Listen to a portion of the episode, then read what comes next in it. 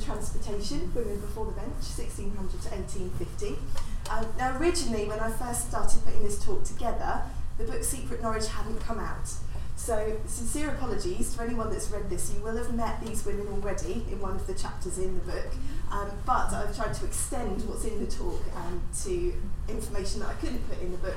Um, Amberley, the publishers, have a secret X for many, many towns across the country, and there's quite strict word limits to what you can put in. So um, I had to edit it back quite a lot to fit in with that. So in the talk today, hopefully we'll extend it out into some further sources. The idea really is um, to meet some of the women who came before the courts in Norwich from the Stuart period all the way up to the Victorian, what they were accused of, what the punishment was, and where they ended up. What the historical record can tell us and what it can't. So if anybody here wants to go away and look for their own ancestors or the people that used to live in their house or their community, perhaps it will give you some ideas of sources to look at. Um, the other reason for the talk happening in March is, of course, International Women's Day. So it does tie in there um, with the women's theme. We are a bit late um, based on the dates, um, but it's a, a good point perhaps to look back at where we've come from and perhaps question perhaps how far we've come and how far there still is to go.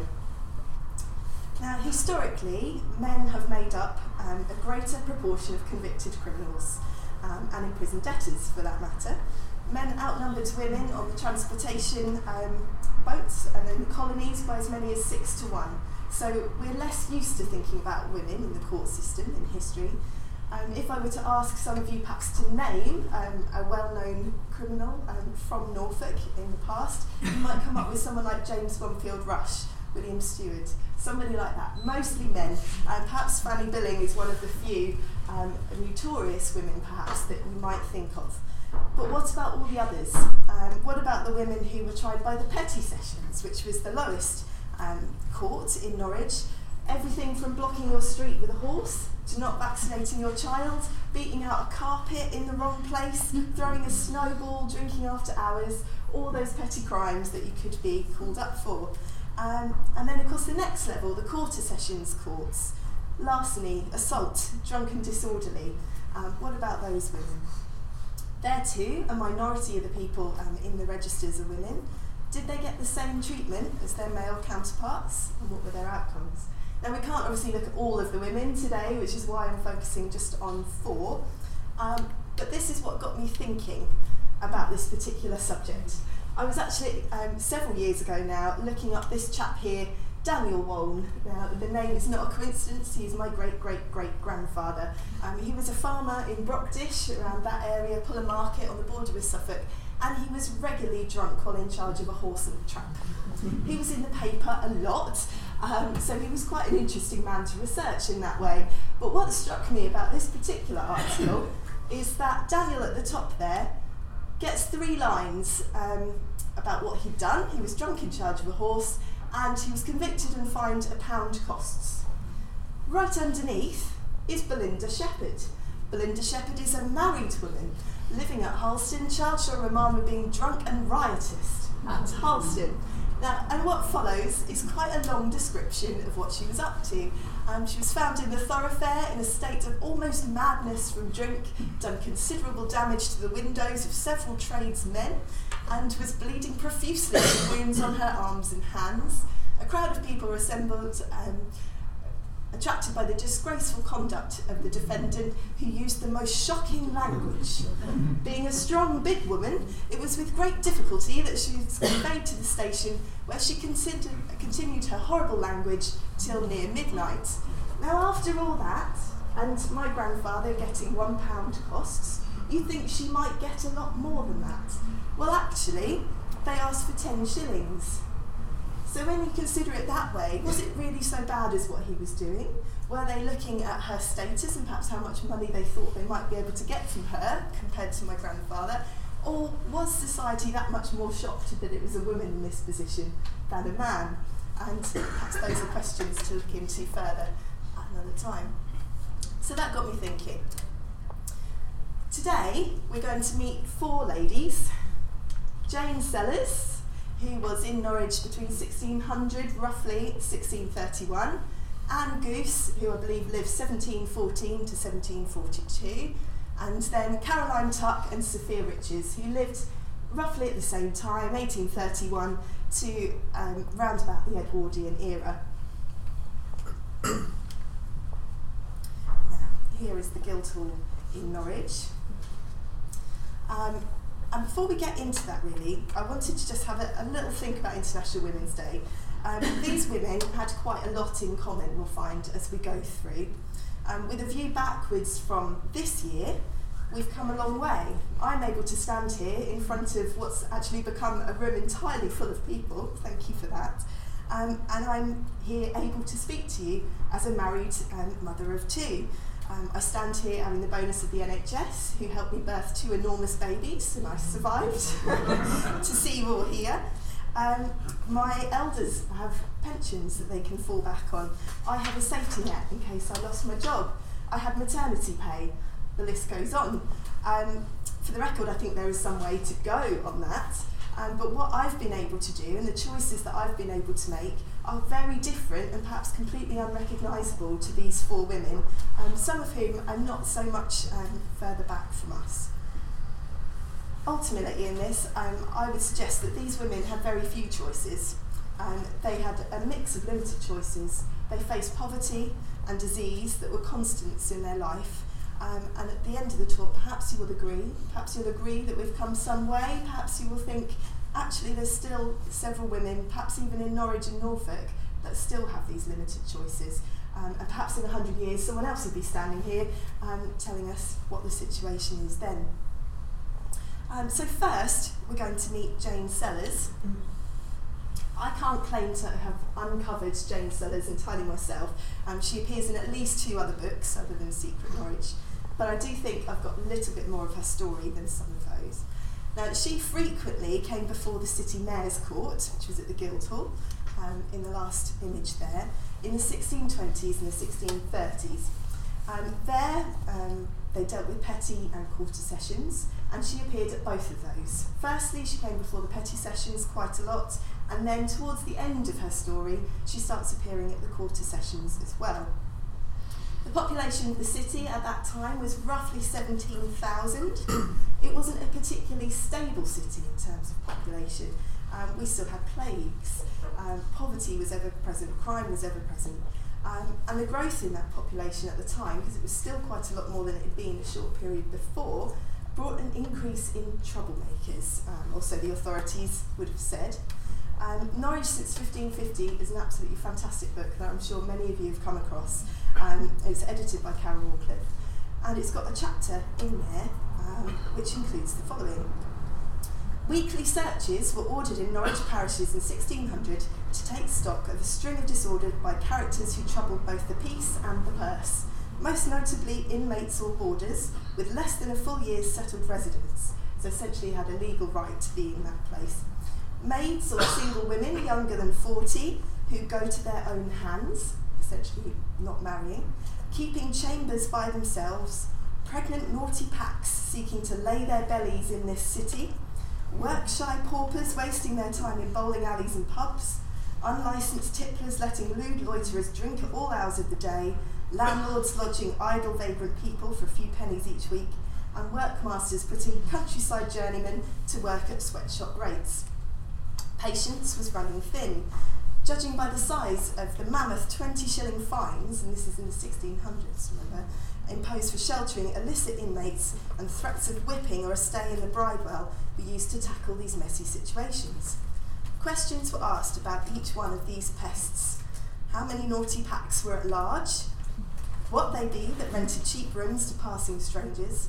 Answers, written down in certificates, were dropped off at the Guildhall to be processed. Names were collected, and suspects were summoned to appear before the mayor's court. And that seems to be what's happening to Jane. She is known as a troublemaker, and therefore they're keeping tabs on her. And it's, it's a little bit of a Mickey Mouse. Um, she's coming in, they're letting her go, and they're bringing her back again. At the time, it was the bridewell, which was the favoured form of punishment for people like Jane.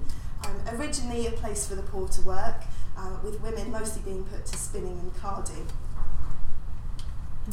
Um, so here's a little timeline, which we'll just go through, of her early rap sheet, if you like. Um, these are all the times that we're aware of from the court records that she came before the petty sessions at the Guildhall, and this is between 1623 and 1629. So there are many occasions on there. Um, and these were the crimes. Um, found idling at Trowse, whipped and sent to the Bridewell. Found living idly, sent to the Bridewell. Found not being apprenticed, as reported, punished and sent to Great Yarmouth, as she seems to have had some history. Discharged from the Bridewell with two days to leave Norwich, so again they're trying to get her out of the city and out of um, the way of the justices and the, the leading men in the city at the time a vagrant and out of service, committed back to the Bridewell until she can find service. Back to the Bridewell for living idly, ordered to return to her new master, remaining in the Bridewell until then. Running away from her master, punished at the post and put to the Bridewell. Sent to the Bridewell to work until further order. Petty theft and ill rule, whipped at the post. Petty theft and ill rule again, this time punished in the assembly chamber. So, as that will show, she was whipped at the post many times uh, over that six years, as well as being imprisoned at least ten times. This is within six years. Um, mostly she was appearing at the Mayor's Court. There's a ring on the side of the Guildhall, um, which was reputedly used for tying prisoners to for punishment. Um, it may be that Jane was familiar with it. Now, unfortunately for Jane, that wasn't the end of the story the court appearances just kept coming and they took place at the quarter sessions where the more serious crimes um, were considered. Significantly, she was coming into the court even more frequently. So this time, this is in the space of um, 1630 to 1631. Um, so a lot happening in a short space of time. And the first time she appears at quarter sessions, she has um, stolen, uh, allegedly, six pairs of stockings worth eight shillings and the punishment isn't obvious in the records for that one. Then she was punished at the post for lewdness and ill rule. Then she was back in the bridewell for ill rule. She was then back at the quarter sessions again for something slightly more serious, having stolen a linen bodice, uh, bodice rather, two shirts, two smocks, worth five shillings in total. She was acquitted that time, but sent to the bridewell for three days before being returned to her master. Um, only a couple of months later, she was back at the quarter sessions for a third time, this time stealing less than 10 shillings worth of goods again, a smock, an apron, and another bodice. She was branded on this occasion with a hot iron and sent to work at the Bridewell. And only a few days after that, she was sent to the Bridewell for begging. And two months later, discharged and promised again to travel to Great Yarmouth. And then finally, on the 12th of December 1631, she appears at the quarter sessions for a last time. Um, goods to the value of less than 12 shillings, uh, which again she's alleged to have stolen, and she was sentenced to death by hanging on this mm. occasion. Um, and it tells us she had no chattels, i.e., she has nothing, she owns nothing. Um, so all of these things, you can't help but wonder, was she stealing because she they had no other option? Um, what we don't know for certain is exactly what happened to her. So the fact that she disappears from the records might suggest that the sentence was carried out. Um, it perhaps does suggest that very thing. Uh, but it might suggest that she died waiting for the sentence to be carried out. That wasn't unusual. Um, and looking at the value of those goods um, for which she was sentenced to death, a spending power of 12 shillings, if you use the National Archives currency converter, they suggest it's somewhere in the region of £50 today. Um, there's a sense, I think, here of the courts not knowing what else to do with her. She's come in front of them so many times, and she's been to the bridewell so many times. She's been whipped so many times. They've, they've almost got to the end of their patience, and they've said, right, that's it. Um, we're going to sentence you to hanging. She was one of those women under 40 um, who were living on their own hands and we also know she was pregnant at least once um, within that time, which is something else that was raised. big picture? Now that much we can glean from the court records that survive here in Norwich. Um, but we also know from the court records that she had a child. The court records state that he or she was sent to the wife of Matthew Grove in St Swithin's, the church which is now the Arts Centre, in May 1630. And that happened just days after she stole some stockings. Um, and that brought her face to face with the quarter sessions. On the 4th of August that year, her child was given back to her. It's very possible, looking at the dates, that she was pregnant on at least one occasion when she was whipped at the post um, in November 1629, and it seems quite possible that her child was fostered out while she was in prison. Although, having said that, some women um, were put into the bridewell with their children, so there are some things that aren't entirely clear. As we've seen, over the following months after her baby was born, she appeared in front of the ma- magistrates several times and she was branded after the quarter sessions. Just four days after her branding, her son, we think it's a son based on the record here, which calls him Gaskin. Um, I think it's probably more likely that it was a boy than a, a girl because that sounds like it might be a father's surname or it could be another surname from the family. So it's an assumption, um, but it's something that we see quite a lot in the registers. She may very well have been in the bridewell when her little boy died. Um, and he appears here in the St Benedict's um, burial register, and that's St Benedict's church tower next to it, which of course is still there if you want to go and see it. The rest of the church um, was bombed in the raids. There's now, I think it's an 80s housing estate around the outside. Um, so Gaskin lies there somewhere. And it says in the register here, Gaskin, the base of Jane Sellers. So effectively, she was unmarried at the time.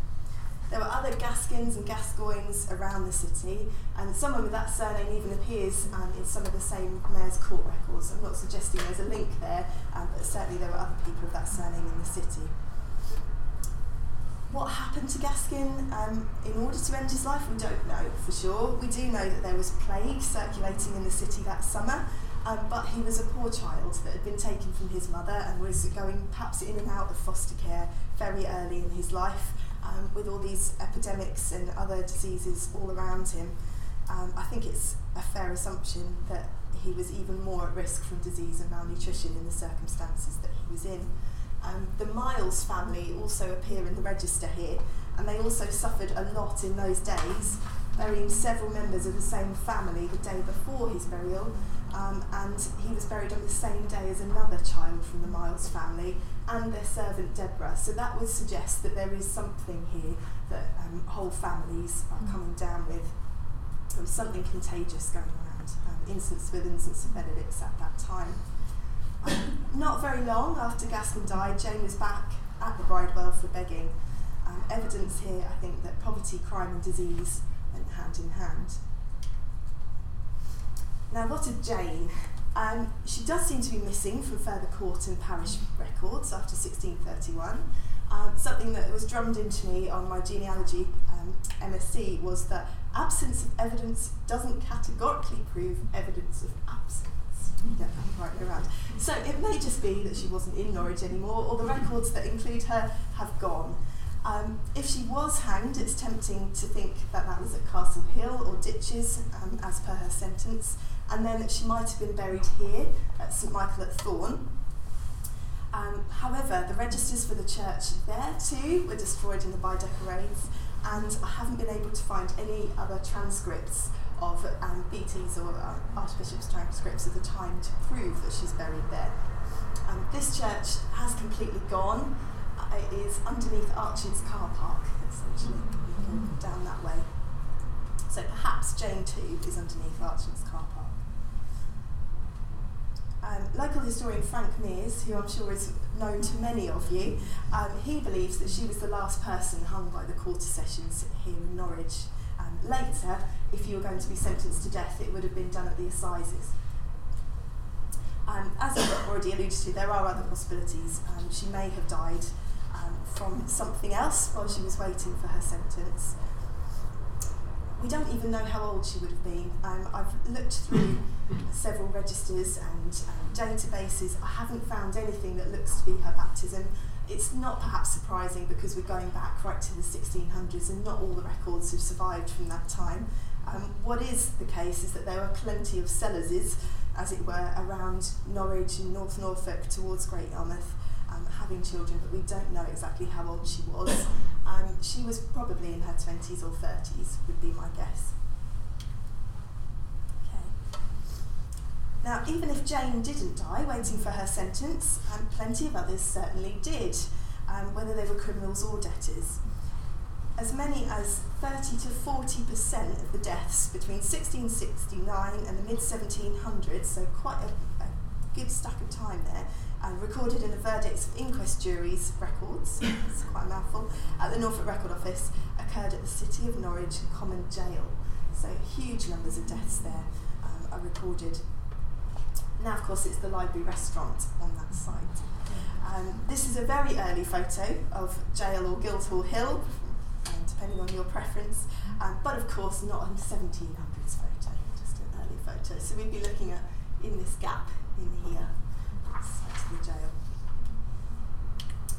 Now, this is uh, uh, just one of many, many inquest documents that survive at Norfolk Record Office. You can go and call them up um, and have a look for yourself if you wish to. And they were taken after the death uh, of a, a, man or a woman at the city jail, common jail. And this one is for a lady called Anne Goose. Um, and she was a felon convict under sentence of transportation of the age of 28 years or thereabouts, who in 1742 died being afflicted with the smallpox, who had about a fortnight since languished. Had she lived to experience her sentence, she would have been transported not to Australia um, but to the American colonies. There are many of these for other women as well. For example, um, Elizabeth Bayes, she was only 19 in 1749, who was also taken with a distemper called the smallpox. In 1727, Elizabeth Tennant, so there's a lot of Elizabeths in these records, um, aged 86 or thereabouts, 86, goodness, who was afflicted by the immediate hand of God with a fever and mortification in her leg, of which she languished till she expired. We don't know much about Anne's circumstances either, even though we've come 150 years perhaps um, further towards where we stand now. Um, we do know she was buried the day after this uh, her death occurred, and we know she was buried at St John Madder Market. It's possible she was married and had children, but as yet that's not something I've been able to find out. Uh, there don't seem to be a, an enormous number of gooses in the register. Um, however, goose could well be a variant of gooch, of which there are hundreds of hundreds across Norfolk. So we now come another century uh, into the future, but our past. And transportation to Australia has begun. Um, survival rates in prison were slightly better.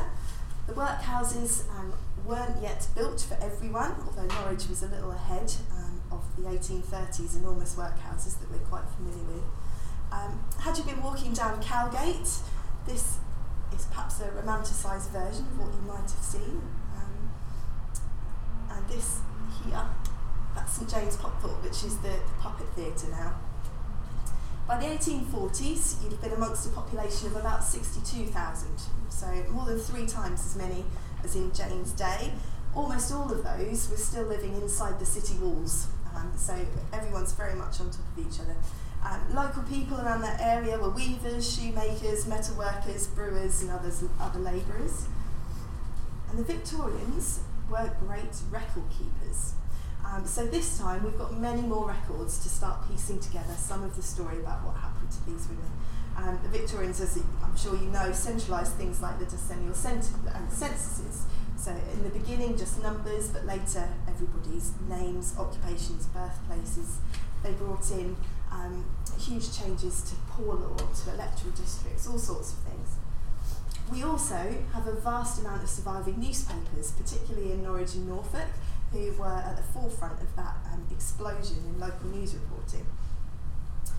And the standardised recording of crime means that there are many more documents specifically um, about um, crime, essentially, um, that we can look at to find out about these women.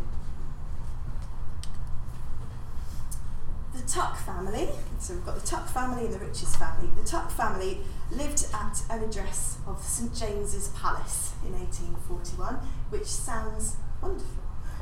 Of course, in Norwich it wasn't quite so wonderful. It was one of the poorest areas of the city at that time. The Duke of Norfolk had had a row with the mayor, and the palace was already being demolished in 1711. Um, so by the 1840s, um, it was very much in disrepair. Part of it later became part of the workhouse buildings, and by 1805 it housed 550 um, city paupers. Um, one of the inspections that was carried out said the following. At the entrance is a most offensive and indecent privy. The paupers ate, drank, and slept on their beds, having no other room to live in. The floors, from their filth, cannot have been swept for a long time, the air extremely fetid and impure. The beds contained two and very frequently three persons each, but in one there was a family of seven. The workhouse was in use until the new one on Bowthorpe Road opened in 1859. Now, the Tuck family aren't in the workhouse, but they are living just outside it. So, many, I think, truthfully would say the area was a slum at that time. Now, the lady we're interested in um, is here, Caroline Tuck. This is her baptism, um, daughter of William and Margaret. Her father is recorded on the records as a whitesmith or a blacksmith, so he's working with metal, um, perhaps a light coloured metal or a darker one, uh, depending on the period and, and the record taker. Her mother's maiden name was Calaby, if anyone here is related. The couple married at St Augustine's in 1822, and we know they had at least three children Thomas, William, and then Caroline. Her brother William possibly died young, but she and Thomas were still at home in the 1841 census, and there's at least two of them and this is the record here, blacksmith in 1841. On the day that Caroline was born, Sophia was being baptised, and she was being baptised just over there at St Peter Mancroft, so very close to where you're sitting now. Um, she was the daughter of Charles, who was a glover or a tanner, so he worked with leather, and his wife Elizabeth. Um, similarly to the Tucks, um, she was living in quite poor housing at the time, um, this time at Shuttle Yard, um, close to the beer house um, of the same name, um, in Hyam Hayham Ham, however you wish to pronounce it today. Caroline's age is not always consistently given, so there was a lot of times during the research I said, is this definitely the right person? Now, I think I'm on the right track, but you are, of course, welcome to disprove me later. Um, so there we are, that's um, what was on the site here um, before the car park, before the library. And the girls may well not have known each other uh, when they were youngsters, um, but their paths were about to cross. And for Caroline, it all started with a handkerchief, as far as we can tell.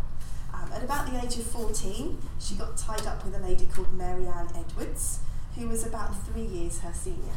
She was accused of stealing a silk handkerchief owned by Mr. William King, and the girls had tried to pretend that they were interested in buying a dress, but Mrs. King, who was in the shop, noticed the handkerchief had gone missing when they left. The hanky was later traced to a pawnbroker's where it had been pledged by Mary Ann. um, both pleaded not guilty at the city sessions, but at 17, Mary Ann was singled out as being the principal thief, if you like, and was given seven years transportation. Caroline received 14 days in solitary confinement. Um, now, an interesting point for International Women's Day here is why is it Mr. King's handkerchief when it's Mrs. King's shop? And the reason for that um, is because the trial dates from before the Women's Property Acts. So Mrs. King, by marrying Mr. King, essentially all of her items now belonged to her husband. In, in effect, in law, she didn't exist. Everything was her husband's. Anything that she owned or earned went straight to him, so it's his handkerchief. So he is the prosecutor in that trial, not Mrs. King.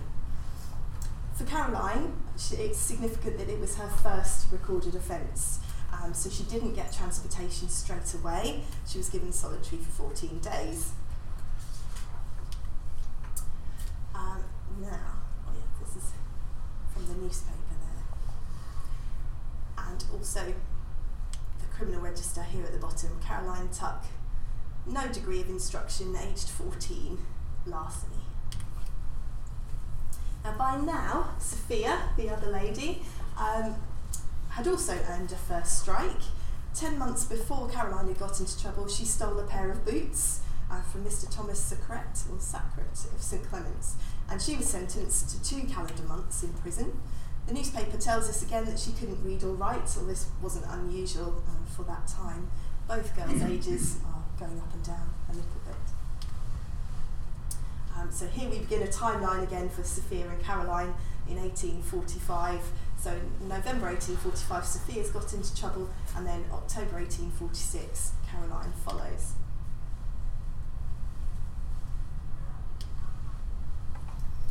And this image is an early image from inside the Guildhall. Um, it's not the courtroom that they would have been in, and this is a modern shot of the courtroom uh, as it's been restored. Um, this is where Caroline and Sophia would have appeared um, before the Justices of the Peace in its Victorian form. Um, Norwich is also home to the Shire Hall, and that's something that we used to get researchers coming in here quite a lot. Am I looking at the Guildhall or am I looking at the Shire Hall? And the reason for that is because um, crimes in Norwich City were dealt with separately to Norfolk County. So the Shire Hall was where you went if you were a county convict, and the Guildhall is where you went as a city convict. And it was the same for the assizes. So again, there's a, a really great um, restored courtroom over at the Shire Hall as well, and you can walk through the tunnel um, mm. from the Castle Museum.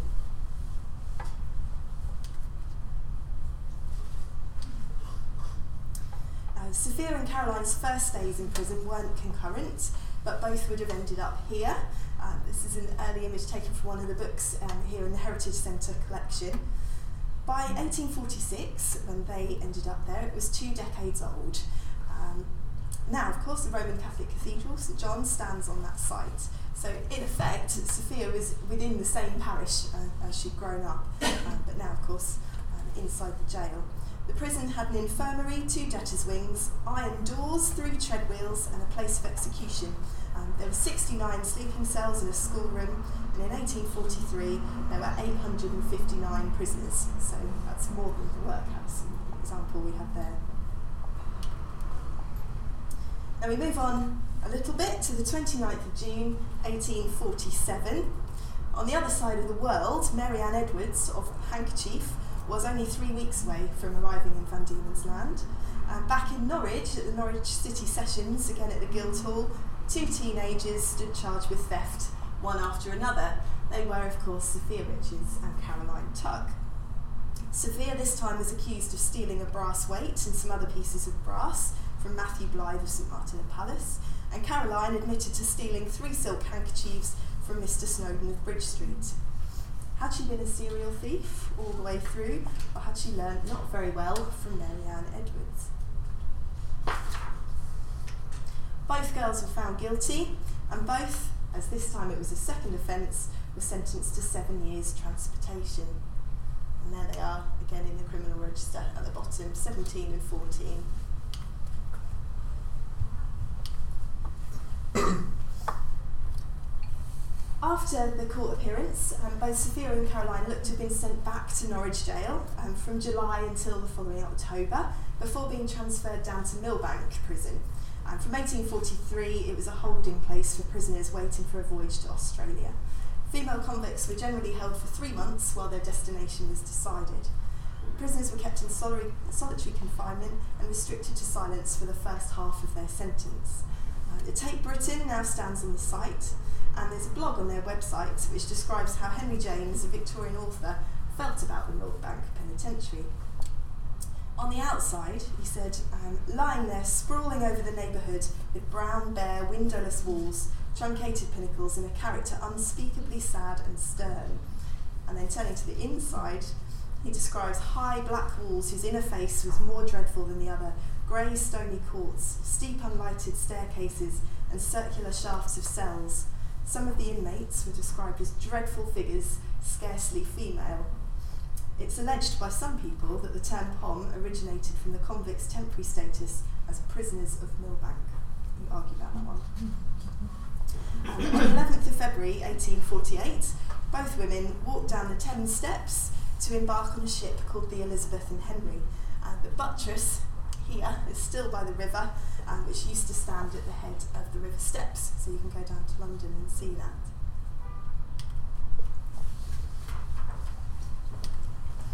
Here they are on the ship's register. So um, we're committed, to Norfolk, Norwich City Court Sessions, Sophia and Caroline, seven years. So what happened to them when they got to Van Diemen's Land? Well, firstly, both of them did get there. Um, in fact, um, if you um, read some of the evidence, it suggested as a convict on a ship to Australia, you had a better chance of arriving in a healthy condition than if you'd taken yourself to Australia because there was a ship surgeon on board. Um, so they both got there and they started out um, as gang probation, which started in the early 1840s. Uh, both were on the Anson probably for six months, and essentially the Anson was another boat. They went all that way and then stayed on another boat um, in Prince of Wales Bay. It was an ex convict ship uh, that had been moored there for this purpose. Both were considered to be third class criminals, um, so they were separated from the worst criminals, if you like. Um, and the system was meant to be progressive. So you start with confinement and labour uh, in gangs, and gradually the severity reduces until they're given probation and eventually made um, hireable by settlers um, and received a ticket of leave and pardon before being freed. So the record on the screen here is Caroline's. So there's details here of her conviction in Norwich and the date she was convicted and how long she's gone for. And her trade here is needle girl, and her height is four foot ten, so she was very short in stature.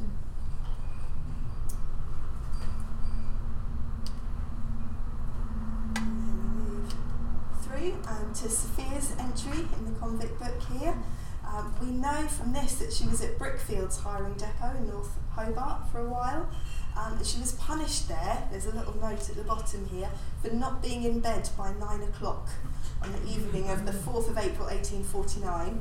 And it, it says after that, three months hard labour came her way um, at the factory Hobart, which is possibly Cascades female factory, um, which is a lot of information there. I think it's even been on Who Do You Think You Are, um, female factory. Um, the idea was to remove women convicts from the negative influences and temptations of Hobart and protect society from what was seen as their immorality and corrupting influence. The factory was located, however, in an area of damp swampland with overcrowding, poor sanitation, and inadequate food and clothes. There was a high rate of disease and mortality among its inmates. So, like the Anson, not great living conditions. Um, this is the Anson. Um, arrived in Hobart on the 4th of February 1844 with 499 male convicts on board. Built near Hull in 1812, so she was ageing by then. And um, when she arrived in Hobart, all the rigging and stores were sold, and the vessel was fitted out as a probation station. Um, there is a blog on Tasmanian families by Irene Schaffer, and it says that Mrs. Bowden, the matron on the Anson, and her husband, along with staff, were brought out from England, especially for the overseeing of the convict women. The women were mainly employed in making garments, um, and we know that at least one was a needle girl back in Norwich. Um, so they were making men's shirts, jackets, day caps, straw bonnets, shoes, stockings, things like that. They were also doing washing um, for the orphanage, the general hospital, the prison barracks, um, nursery and convict store. They went to school once a week and exercised for two hours each day. Now the Anson there was closed in, the, in 1849 and broken up, and those women still there um, were sent on perhaps to the hiring depots. Now the men who went over got involved in perhaps seen as the more male jobs, one of which was building the church here, um, which is still there. That's St George's Church at Battery Point in Hobart. The tower was finished in 1847, uh, not long before Caroline and Sophia got there, and both of them were to be married there within two years of arriving. Um, it was hardly surprising, really, when you think about it. Women were as little as 4% of the convict population there at that time the idea was that marriage would encourage them um, to be more moral, if you like, and they would take forward and have children, grow the settlement into a viable colony, um, and give them a chance at rehabilitation. Now, Caroline appears here marrying John Smith, a name to cast all sorts of things into the researcher's mind. Now, luckily, I have, I believe, been able to um, chased him down with some new records that have been digitised relatively recently. Um, Caroline got her ticket of leave on the 4th of February 1851, and a little while after her marriage, um, although that ticket of leave was actually revoked for a little while, um, she was allowed to proceed to Port Phillip. Um, so essentially, it means she was allowed to travel from Tasmania to mainland Australia. Uh, they remained in the Victoria area, had at least eight children, and settled initially in Steiglitz, and later went to Ballarat. Um, and again, I think it was Craig Revel Horwood who went to Ballarat. Yes, we're nodding down here now for the gold rush. Yeah, oh, that'd fantastic. Um, so yeah, she went from Norwich as a convict and ended up part of the gold rush in Australia. Um, Steiglitz itself in 2015 just had eight residents, so it's much, much smaller now. Now, Sophia married Henry Webster. She went all the way to the other side of the world and married a convicted highway robber who'd been sentenced for a robbery in Trumpington near Cambridge. Um, so, you know, locals. Um, he arrived a bit before her on a ship called the Tortoise, and at the time he was a groom, presumably um, for horses, perhaps. Um, this is Hobart in 1879, and this is where Sophia uh, was nearby at that time. And here, we believe, is Sophia. Um, now, I've messaged many, many people who have this image attached to um, family trees on various popular websites. Um, no one has been able to tell me who actually owns the initial image, so I haven't been able to talk directly to the first person to claim that this is Sophia, but um, I think it, there's a good possibility that it is. Um, she settled um, in Kingston, just south of Battery Point, where the church was, and there she and Henry had at least nine children. Um, when they were free, they ran a farm, and she died in 1899 at the age of 71. I haven't researched their descendants in, in depth. I know there are a great deal of them. They're, both couples had many children. Um, but since um, Secret Norwich came out, several of them have actually got in touch, which has been wonderful. What I haven't been able to do is, is get any personal stories yet about perhaps anything they remembered from their time in Norwich, but perhaps after a podcast that will come through, which would be great. Now, for both of those women, Australia was a new beginning for them. It may not have been the beginning that they wanted, um, it, but it was a chance of doing something different, however well they thought it turned out. Um, unlike Jane and Anne before her and many of their times, they were still alive. That's something that, that Jane and Anne didn't have. It seems unlikely either of them ever came back to Norfolk. The records don't tell us if they wanted to come to Norfolk or not. Um, did they even foresee that um, they would end up out there? Um, sometimes it's argued people wanted um, to go over. We've got no, no idea there. Were they destitute with no option but to steal those handkerchiefs? Um, I think it's likely they weren't very well off, but again, the records don't tell us that for sure. Um, so records can tell us some things, but not everything. What we can do is piece together a bit of a story. Um, if I wrote fiction, I would fill all of those gaps in and create a lovely story for you. My role, I think, is slightly different as a researcher, and um, to pull those records together and, and see if I can create a coherent picture of them. Um, I'm sure there are stories out there, particularly for those last two women that have been handed down. It would be really interesting to hear those. Um, so technology is enabling that to happen, so who knows. Um, even in the 1800s, despite there being ship surgeons to watch your health, mortality at the female factories at the other end was quite high. Um, so Sophia and Caroline, like the women before them, had few choices about how and where to live. Um, perhaps not much choice even as to whether to marry or not. It may just have been preferable um, to living in an, unsat- an unsanitary um, probation station, and even then, not much choice necessarily. So the question that I pose to you at the end is in 2019, how many of the women in Norwich, um, how far have they come? Um, are there women in this city now who are not free uh, from poverty and related diseases with choices other than crime? Or do we still have a way to go? And as I said earlier, perhaps in 100 years' time, another researcher will be standing here giving you the next part of the story. Thank you very much.